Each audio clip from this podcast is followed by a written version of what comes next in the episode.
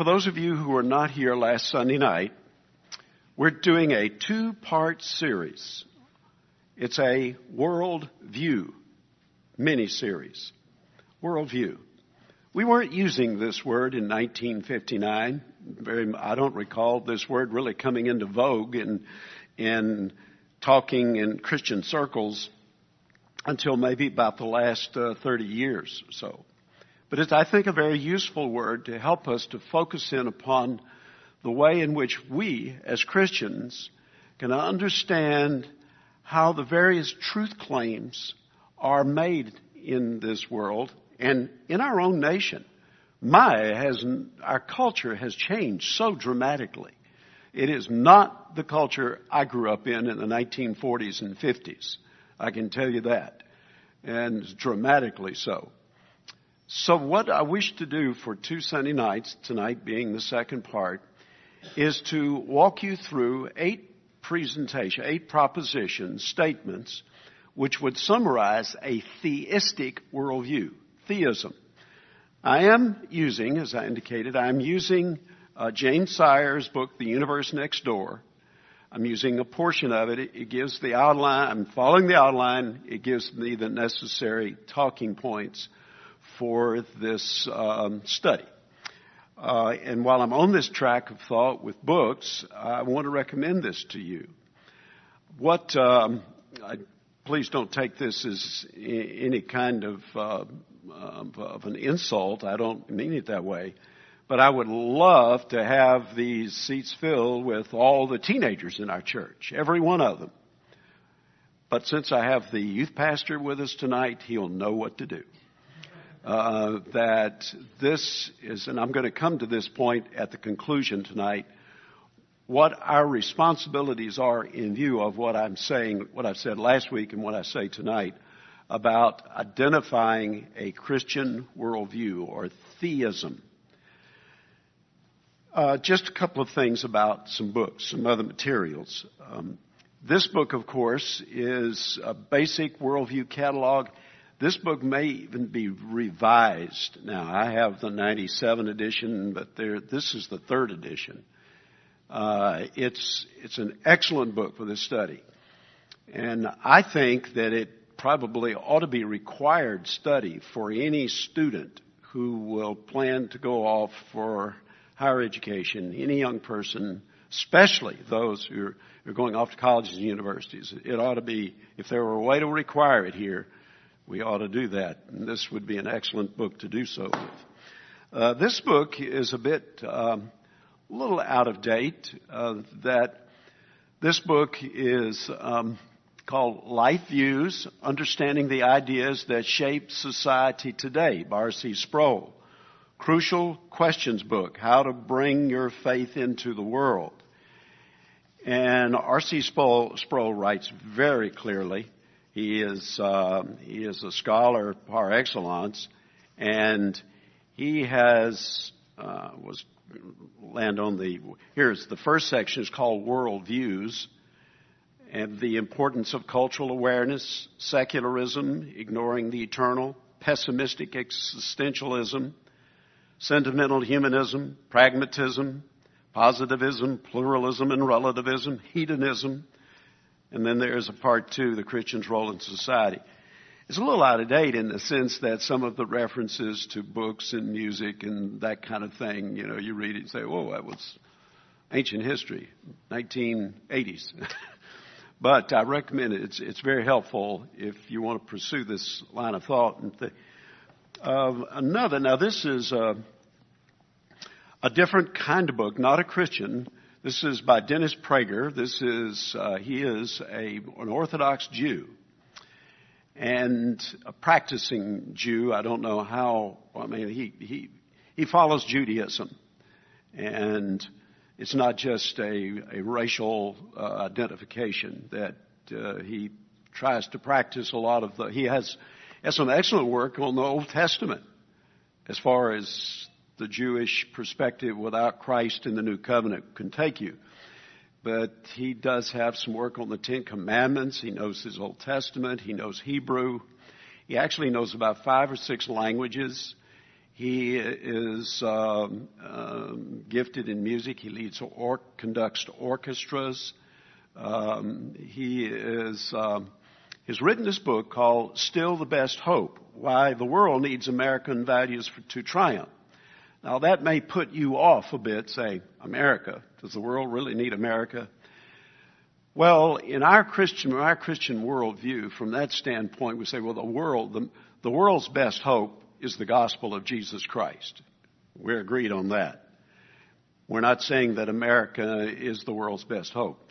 But within the context in which he's using this, uh, it's a, he's, he presents the fact that the values that we have in the United States of America, with all our flaws, with all our, with our weaknesses, what nation besides America would you like to be the strongest, the greatest power in the world today? Have you got a candidate? Anybody want to vote for Russia? China? Anybody? Uh, Europe? Uh, if you begin to think this thing through, you can see that there's a very important point to be made. And I recommend this book to you. It's um, it's he, he has great moral clarity. You're not going to see the gospel here. He travels about with evangelical speakers and speaks to pastors. He's a very unusual person. I mean, he's he goes pastors' conferences, and he knows the gospel. He's been around Christians and traveled with some. Um, well, enough of all that, but you can find out this. Uh, it's a, it's a good read. And uh, it will really help you understand some the conflict that we're experiencing in our culture today. Now, I have a few issues I want to present to you. I'm going to test your worldview responses. You don't need to answer. You can answer in your mind. But I just plucked these off of the, the internet this week, one day. And I thought they might tease you a little bit with how would you evaluate these issues? How would you sort them out? What will be your conclusions? Uh, number one on this, rise of young Western Islamists result of disillusionment with secular world views. Hmm, think about that one a bit. There, th- these are titles of articles, by the way. They go on to pursue this. Chaplain punished for faith in suicide prevention class. Walking on eggshells. College president sorry for saying all lives matter.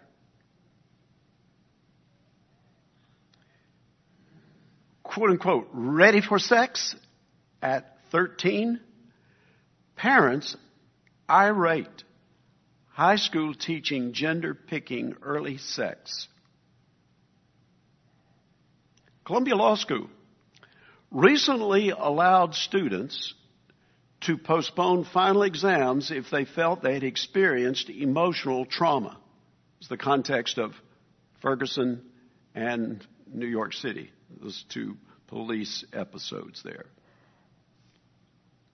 University of Hawaii recently prohibited students from handing out the U S Constitution in most areas of campus and only reversed course after being sued in court. How could you evaluate those in a conversation? Oh, and this would only be the tip of the, of the iceberg as to all of the cultural issues. I haven't even touched on the things that, uh, well, further in politics and in religion, in the church, and and uh, in sports, and in movies, and entertainment, where where everybody lives, where everybody lives, and what they talk about. I wish to go back tonight to uh, our fourth of the. If you have the handout, you have the first uh, three propositions. You have those, and probably four with the blanks filled in. So I won't need to repeat those. But I want to pick up with this fourth one and carry it a little, carry it further. You know what we're doing now? We're taking these, eight of these. Then this, this would be true, as James Sire points out in his book, The Universe Next Door. And if you take any worldview, whether it's deism, existentialism, nihilism, pantheistic, pantheistic monism, New Age, uh, you name it, you would deal with these same categories of thought. Number four, human beings, as Christian theists, we believe, human beings can know both the world around them and God himself because God has built into them the capacity to do so and because he takes the, an active role in communicating with them. This is fundamental to theism. We could put it this way, and I quote, "Knowledge is possible because there is something to be known and someone to know." God's own intelligence is thus the basis for human intelligence. Consider that. In theological terms, then, this initiative that God has taken in communicating with us is known as revelation. In Christian theology, we understand the communication of God through revelation to be in two distinct areas. I'd like to quiz you if you're game for it. You anybody want to guess what these two areas of revelation would be, which God has communicated with us? Absolutely. Thank you. Looking at my notes here. By general revelation. What is general revelation? The universe. Looking about us, all around us. It is that creation. Creation, and God's fingerprints are all over it everywhere. Romans one and nineteen and twenty. And we are told that because that which is known about God is evident within them, for God made it evident to them. For since the creation of the world, his invisible attributes, his eternal power and divine nature have been clearly, clearly seen, being understood through what has been made, so that they are without excuse. Classic text in the study of revelation and general revelation that there is enough evidence in this creation to hold every human being accountable to God for all eternity. That's what's hanging in the balance. All right, then what's the other kind of revelation? Yeah, I think I heard special revelation. And special revelation is that work of God in taking Scripture, revealed truth, and communicating through what we say as the Scriptures. And the ultimate special revelation, I'm not going to take the time to work through all that's involved, and we honor that truth here at Baraka. We seek to by giving attention to God's Word. It's in the Sunday school classes, it's in Awana, it's in, in the preaching service on Sunday morning. Um, we do that on Sunday nights. Though this is a, a topical study, this is really out of the norm for what we do around here. And but this, we give honor to the fact that God has revealed himself to the Scriptures, and we want to know the Scriptures. But the ultimate special revelation would be Jesus Christ. All right, you know, you understand this and the importance of this. And I think that what is appropriate here would be to, for me to read John one, one through four. In the beginning was the Word, and the Word was with God. The Word was God. He was in the beginning with God. And all things came into being by him, and apart from him, nothing came into being that has come into being. In him was life, and the life was the light of men. So everything that we need to know about God is found in Jesus Christ himself. God has fully revealed himself in the Son.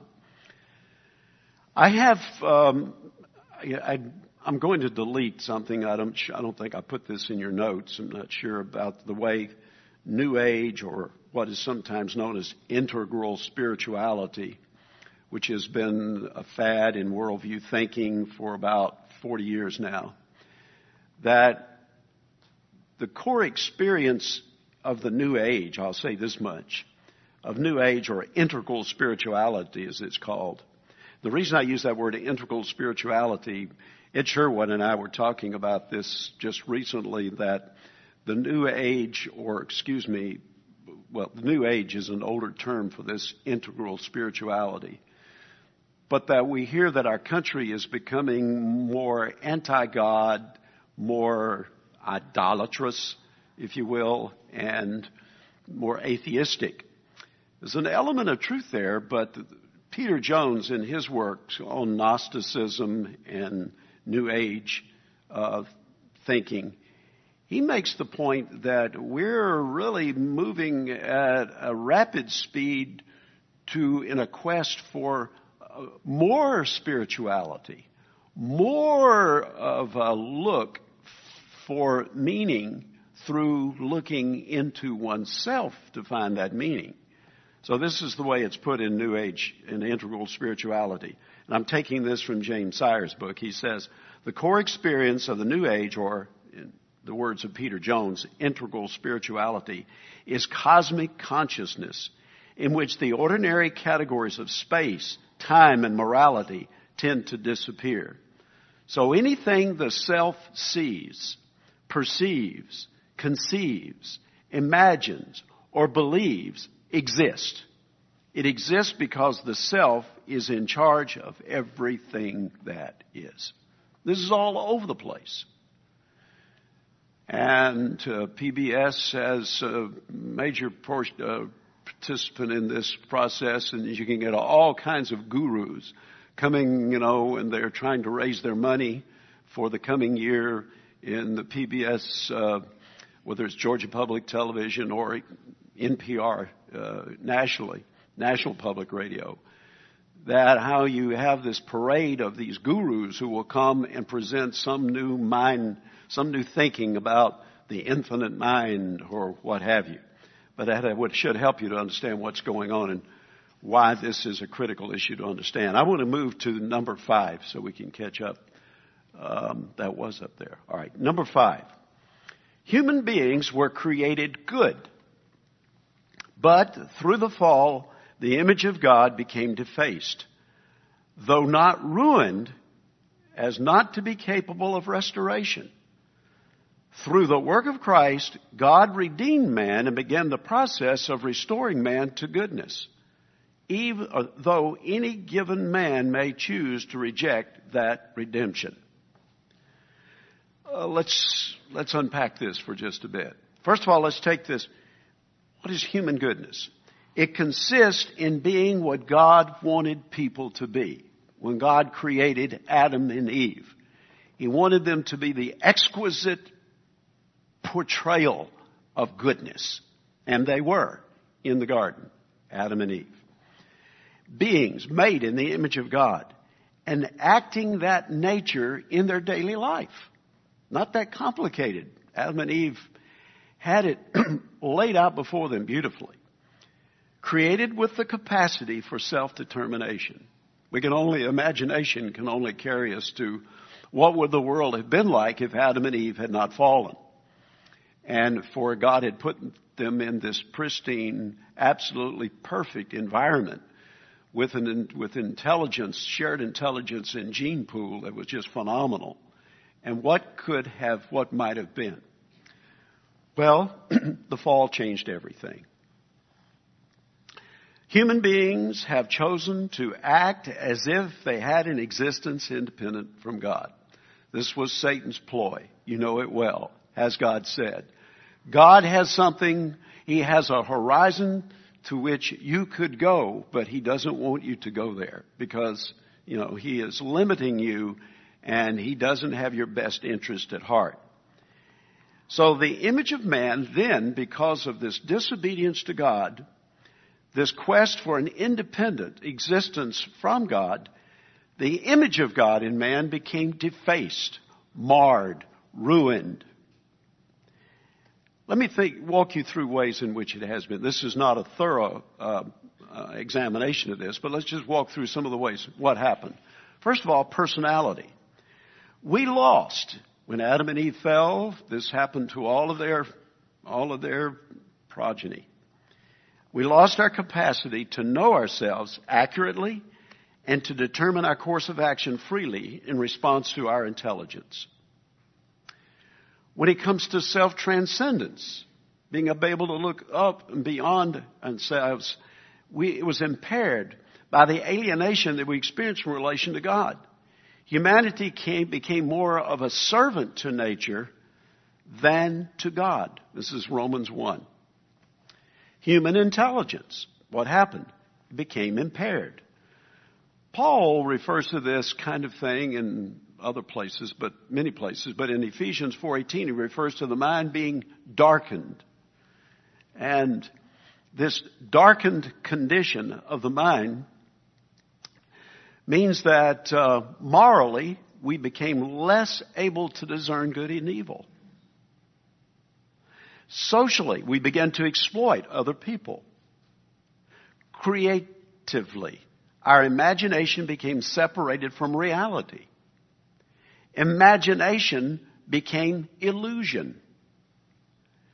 Artists created gods in their own image, led humanity further and further from its origin.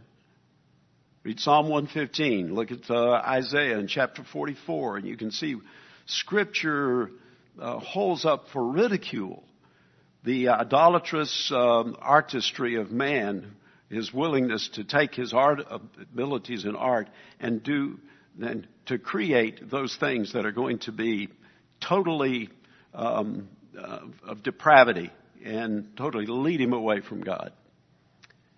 Human beings have become alienated from God. They've become alienated from God, from others, from nature, and themselves. Now, in Christian theism, you see the word in this statement with regard to restoration. God has provided a way back. And the way back is, what is our role in order to get back to the place where God intended for us to be? To repent and believe. To believe the gospel. To believe on the Lord Jesus Christ. To acknowledge our sinfulness. To accept God's provision. To follow Christ. So what then happens? Redemption. Redemption. Humanity is on the uh, experiences a restoration of this defaced image of God. This is the purpose in God's redemption of us, is that we're in the process of being remade. Paul works with this in Second Corinthians in chapter four. There is substantial healing then in every area. What we just said about our fallenness in personality and self-transcendence and intelligence and morality and social capacity and creativity, that all of that becomes, we can restore it in our relationships, in our thought processes, in our ability to think discerningly. So when the experience then comes to be one of a glorified humanity, humanity totally healed and at peace with God. That's where Christianity, therefore, takes on the unique feature of hope. No system of thought and no worldview offers what Christianity does, because none, no system of thinking, of theology, if you will, has the, has the impact of hope like Christianity does. Never forget this. Now, the world would like to tamp us down and shut us up and keep us isolated. If we can't, if it can't isolate us, it would like by intimidation to start isolating ourselves within walls, in boxes. But we have the hope that's in Jesus Christ and a redeemed humanity. James Sire puts it this way in his book. In short, in theism, human beings are seen as significant because they are essentially godlike, and though fallen, can be restored to original dignity. Number six. Well, I did have, excuse me, I did have that word up there. My fault. I should have. All right, let's go to number six. I think I'll put, no. Number six. For each person, death is either the gate of life with God, gate to life with God and his people, or the gate to eternal separation from the only thing that will ultimately fulfill man's aspirations. Let's think briefly, and we are really thinking briefly here with regard to how the subject of death fits into Christian theism. But in doing so, I want to momentarily contrast it with naturalism, the worldview that's captured academia, Hollywood, um, the arts, um, entertainment. Naturalism says death is extinction of personality and individuality. In other words, I would say we become more like just plain roadkill. Perhaps the hardest proposition, this is perhaps the hardest proposition of naturalism for people to accept. Namely, that there is, and this is Sire's words, there is no credible evidence that life survives the death of the body. No fire, here's a quote, I'm quoting here from Bertrand Russell. No fire, no heroism, no intensity of thought and feeling can preserve an individual life beyond the grave. Now, You can begin, you can, you know the tension here in our society. As a Christian with, when I would assume everyone here tonight, you function with a Christian world and life view. You're a theist. You understand death. You understand the significance of death. And we're going to walk through it a little bit more in a moment. But can you not see then how with naturalism, with the, with the sealing off of God from our thoughts, from our way of thinking through reality, you can see why we are the unwillingness to talk about death. Or when we do talk about death, we want to glamorize it and talk about death with dignity, namely suicide. I think you saw that recent episode, the young girl who was, it looked like the, the cover of some modeling magazine, and she had cancer, terminal cancer, and she was planning her suicide. And this was splashed about through the media as and presented as some, at least I, in my impression, that, that, hey, folks, get on board. This is the future. And when you're diagnosed with terminal whatever, that this should be an open door. This should be an opportunity. But death with dignity. Suicide, abortion, so what? Euthanasia, why not? Mercy killing, these kinds of things. But let's think for just a moment about theism. This is where we are. What happens when a person dies? There are questions. Do I disappear? Do I become uh, personally extinct? I'm just, this was it, I'm gone. Do I hibernate and return in a different form, like as in reincarnation? Which interestingly is caught on. I've watched this uh, aspect of Eastern religion really catch on and come in. Um, I mean, you know, it's really sinking deep into the culture when Willie Nelson sings some of one of his songs. I've forgotten which one it is, about reincarnation and karma. So it's caught on and it's faddish. But it's, I don't mean by faddish that it's not held on to, but here we are hold, we're buying into the cyclical view of history. We'll get to that later. Cyclical view of history out of the East, where things just go in this endless circle till we reach ultimately freedom from being whoever we are to merging with the great nothingness, a great empty bubble on the sea of eternity, and we become nothing. We're extinct. Well, reincarnation, is that what happens? Do I continue in a transformed existence in heaven or hell? Christian theism teaches the last. There is a transformed existence in either hell or heaven. We can either enter into existence with God and His people in a glorified state. Is that your hope, by the way? Do you know beyond a shadow of a doubt? May I press you on this for a moment? Do you know beyond a shadow of a doubt that if your heart stopped beating, you drop over dead on this floor, that to be absent in the body is to be present with Jesus Christ? God expects us as Christians to know that. And the Christian who waffles on that, my opinion is, they need to reexamine their theology. You can know that. But what's the other? What's the alternative? or people enter into an existence forever separated from God. James Sire says it this way: holding their uniqueness and awful loneliness apart from precisely that which would fulfill them. In other words, living with loneliness and hopelessness for all eternity. Another quote. This is from G K Chesterton, that greatest Britisher of a generation or two gone by. He says, hell is a monument to human freedom, and we might add human dignity. Hell is a tribute to the freedom he, God, gave each of us and chose whom we would serve, to choose whom we would serve. It is a recognition that our decisions have a significance that extends far down into the reaches of foreverness. This is where the natural naturalist worldview stands in stark contrast to the Christian theistic worldview, that there is an eternity. I will tell you, pausing here for a moment, when you really consider this, my Christian friend, the implications of foreverness, of the foreverness of lostness, um, I personally find it so mentally, solically, spiritually, so difficult to think about for very long. Forever. Separated from God in eternal pain and suffering, with all that that implies.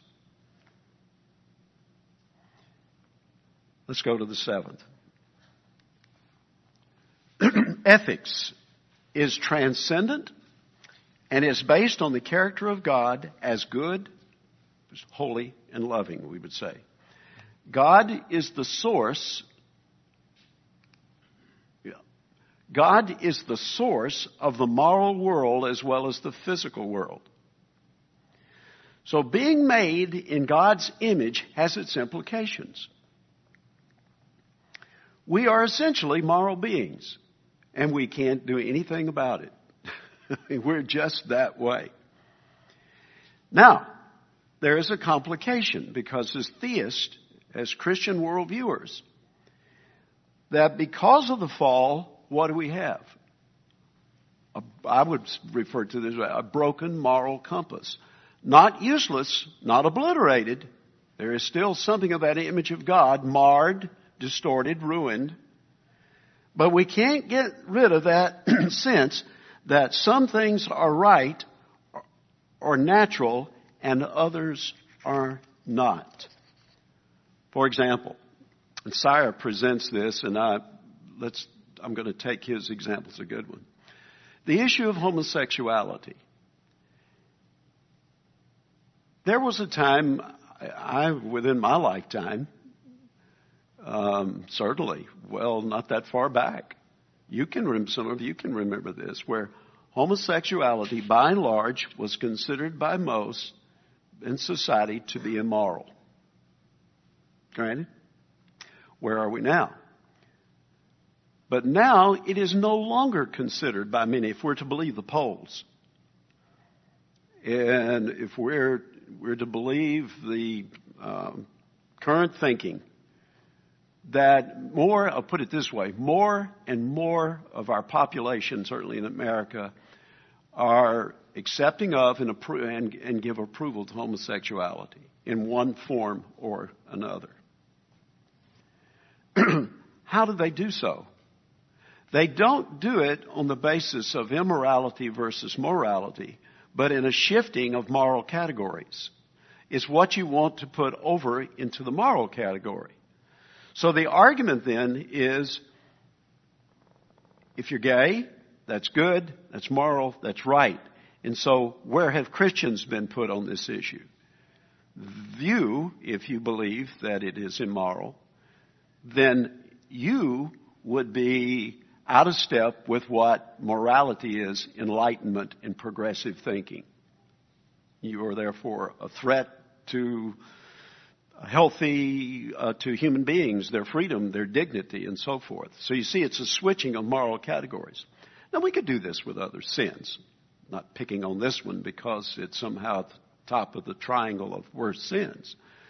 But it does present, an, I think, a vivid example of how um, moral categories switch. But as Sire points out, that homosexuals do not usually condone incest. So there are moral categories that exist here. Everyone lives in a moral universe. And that's where the battle is fought today. Now, what does theism teach with regard to the moral categories? Theism teaches that not only is there a moral universe, but there is an absolute standard by which all moral judgments are measured. There's a standard of right and wrong, and people who want to know it can know it. And the fullest embodiment, the fullest embodiment of the good is Jesus Christ, the complete man, the perfect man, the second Adam. And that he is the one to whom we look as that perfect standard of righteousness, because he was genuinely human. God, man, human. Now, what does naturalism say about the ethics? I'm, I'll, I'll be brief here. I have, well, okay, the, I have a short, I have a sentence here, but I'm going to make it into a little longer paragraph. What is naturalism? A worldview that pushes God out of the picture, and a worldview that is increasingly capturing the thinking and the values of our own society. What does it say with regard to ethics? How do you build ethics? How do you build an ethical system? Human beings do it in relation to themselves. Ethical considerations in naturalism in the early days used to be, see, there has really been a shift, and I'll tell you who discusses this excellently in Sproul in his book on humanism, where he traces the history of how humanism, as you look, going all the way back to classical Greek times, Socrates and Plato, and as you track it on down through history, how you see it becoming, it kind of mutates. And even as recently as the early nineteenth, or the early twentieth century, to some extent, you could see naturalism embodied in what we know, liberalism. You could see it sharing a lot of Christian ideals. And Christianity was kind of to- was tolerated because progressives, as they like to speak of themselves now, liberals, saw that Christianity, as far as it would go in teaching goodness and love and morality, that there was some, okay, we share some progressives with you, can we share some Uh, uh, some of the same vision for the future.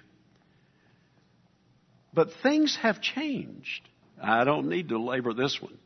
Things have changed even rapidly, rapidly in the last thirty years, where liberalism slash naturalism has become more hostile, more anti-Christian. And ethical standards are viewed then as being capable, we're capable of constructing them independently of and by our own reason and apart from anything Christian. Just take the ways in which things have changed without elaborating on. And in liberalism, in naturalism, premarital, extramarital sex, euthanasia, abortion, homosexuality, gay marriage. As has been said, without a belief in God, anything is possible. And this is being demonstrated in our present cultural decline. That's what's happening, folks. I have a little book here that uh, Human Manifest, Humanist Manifestos one and two. So if you want it straight from the horse's mouth, these are the guys. These are the ones who have laid it out in the early nineteen hundreds, and then more recently, this goes up to about nineteen seventy-three. This is the Humanist Manifesto. So we're going to get in your face here, you Christian theists. Here, listen. We, humanists, naturalists, we affirm the moral values that, excuse me, we affirm that moral values derive their source from human experience. Ethics is autonomous and situational, needing no theological or ideological sanction. Ethics stems from human uh, human need and interest. And it goes on to further elaborate on this point. But so There is, uh, the gloves are off. There is no, it is not disguised. But as Sire points out in his book, and others have as well, how in the world do you get from the ought, then, how do you get, excuse me, how does ought derive from is? If this is the way we are, how can you make that into an ought, namely moral standards, moral persuasion? And, you know, with with the moral clarity that an, um, a non-Christian Jew can present in here, and the way in which he can dismantle, show the distinction between good and evil. And he has much to say about this in his uh, talks, that what we have before us with uh, our, our conflict with our culture is that we are at war with evil. We are at war with evil. Have you noticed that liberals are very uncomfortable in talking about in those moral categories? They really don't have these moral categories, liberalism. And I have to put this caveat here. This is not to say that some liberals and naturalists are not, that many are not good people who do good things. That's beside the point. We're talking about a system, a stream of thought, a worldview. And that, but how embarrassed the uh, naturalist, humanists, and in many, many cases liberals, that the word evil, the words evil and good, are just, they're not in the vocabulary. All right, we can give examples, but let's keep going. Let's go to number eight, and we need to bring this to a conclusion. Number eight, the eighth truth proposition within theism is that history is linear. A meaningful sequence of events leading to the fulfillment of God's purposes for man. Now, just for a moment, if you can take it a little bit, naturalism, how does it look at history? Anybody want to offer a guess? How would naturalism look at history? Use your, can you switch over and use an unsanctified imagination? Huh? Ra- random? Yeah. What other synonyms can we say? Yeah, no, yeah, that, that we're just moving through a cycles, yeah, and, and maybe using Eastern Eastern um, categories, uh, thought categories like reincarnation, karma, that kind of thing. Um, but naturalism. Its history is a linear, linear stream of events linked by cause and effect, but without an overarching purpose. So naturalism, or I'm going to bring in another word that fits here with secularism, history is just linked by cause and effect. There's no overarching purpose. So history really begins, history begins the origin of the human family in nature, going back to primates or protozoa in the system of evolution. This is what, uh, here's an astronomer uh, from Columbia University said this, uh, Professor uh, Lodowicz uh, Wolcher. That's the best I can do with his name, but here I'm quoting. He said, the origin of what man is, man, the earth, the universe, is shrouded in a mystery we are no closer to solving than was the chronicler of Genesis. So therefore, what has come to fill the void in uh, naturalism's worldview? What is the system to explain history, which is in every public school textbook in America? Evolution.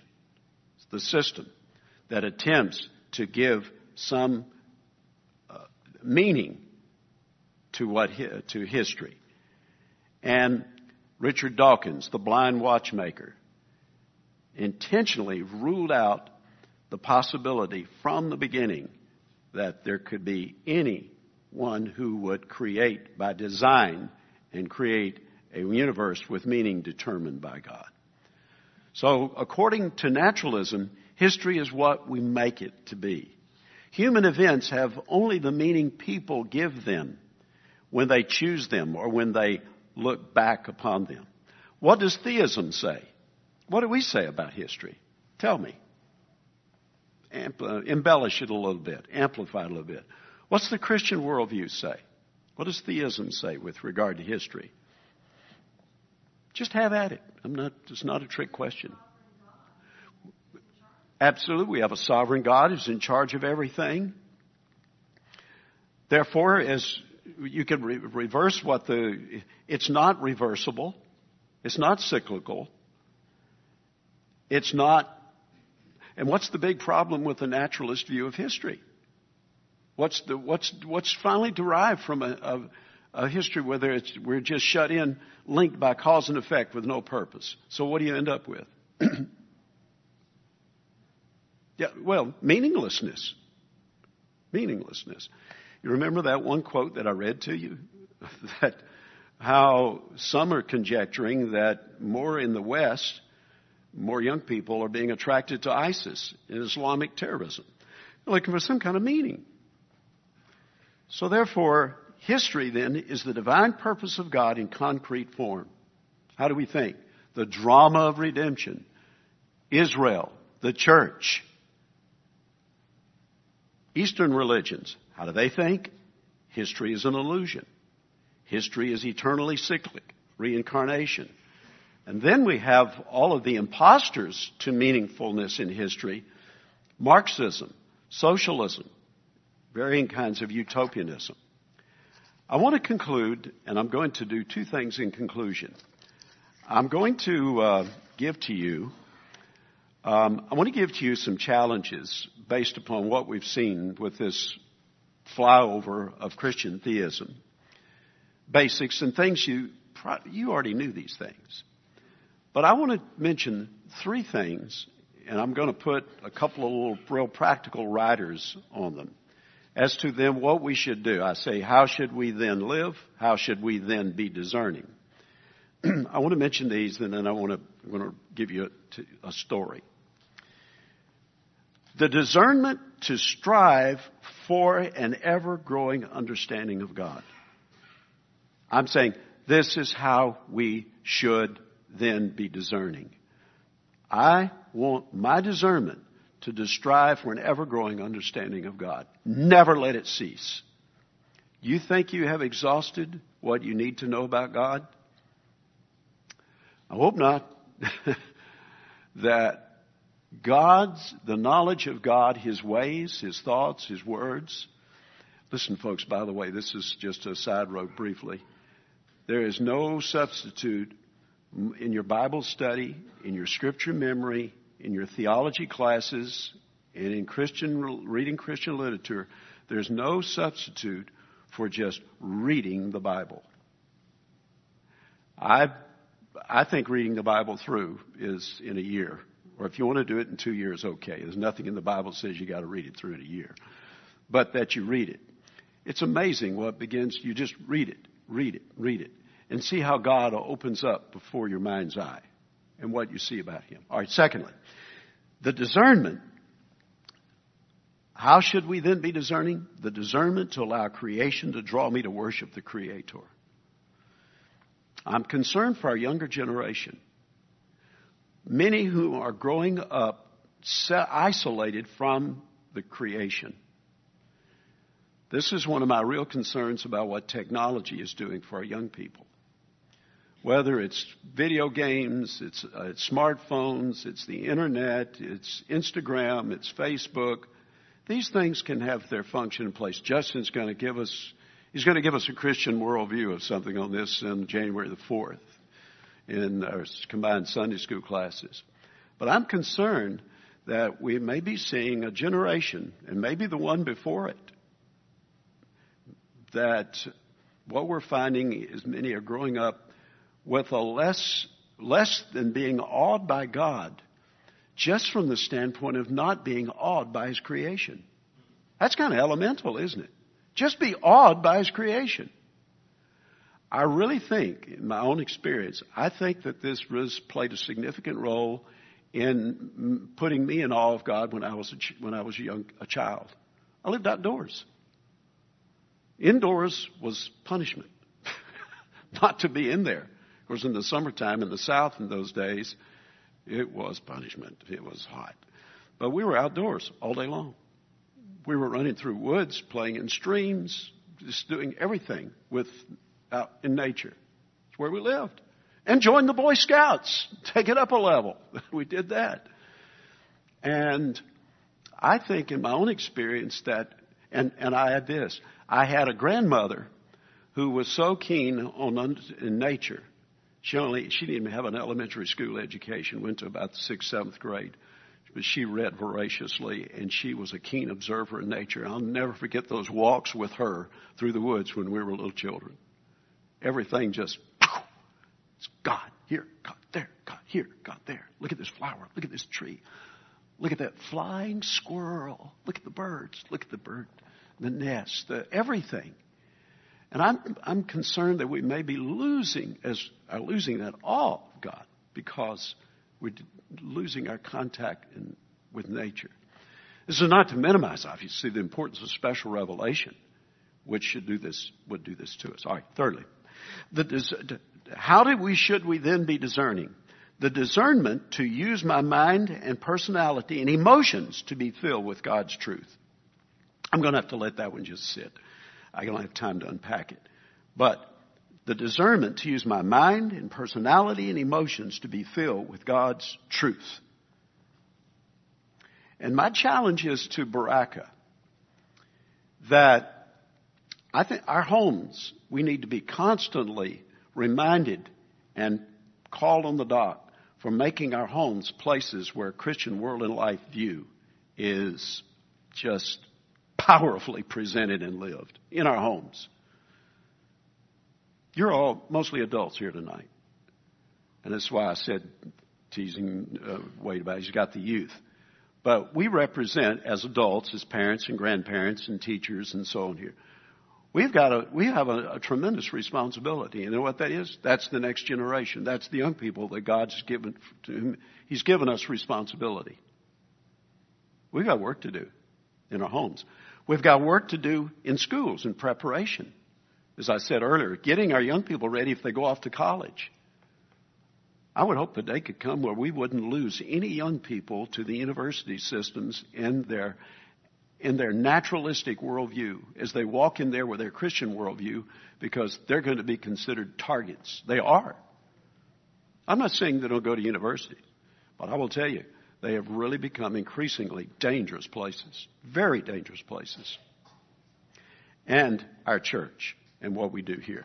All right, I'm going to, I'm out of time, but I want to, I came on this this week. You're talking about these worldviews and you think, well, here's this, here's this Christian worldview. Theism. It's glorious. It's wonderful. It's God's revelation. Everything makes sense. It just fits. Meaning is, you find meaning. There's hope in Christ. And you can look death right in the face and say, I am not afraid of you. Was absent in the body is to be present with the Lord. And I can live my life enjoying God's creation and savoring it and say as I savor Christ. What about atheists? Are they hopeless? We feel sad. We should. I came across this story. This is in Christianity Today, the recent edition. They have testimonies that they've been putting at the end of their um, magazine each month. And this one is, what a story. My Own French Revolution. How an Atheist Becomes a Christian Theologian. I'm going to have to summarize for you and read parts. He starts out by saying, if French atheists rarely become evangelical Christians, how much rarer it is for one to become an evangelical Christian theologian.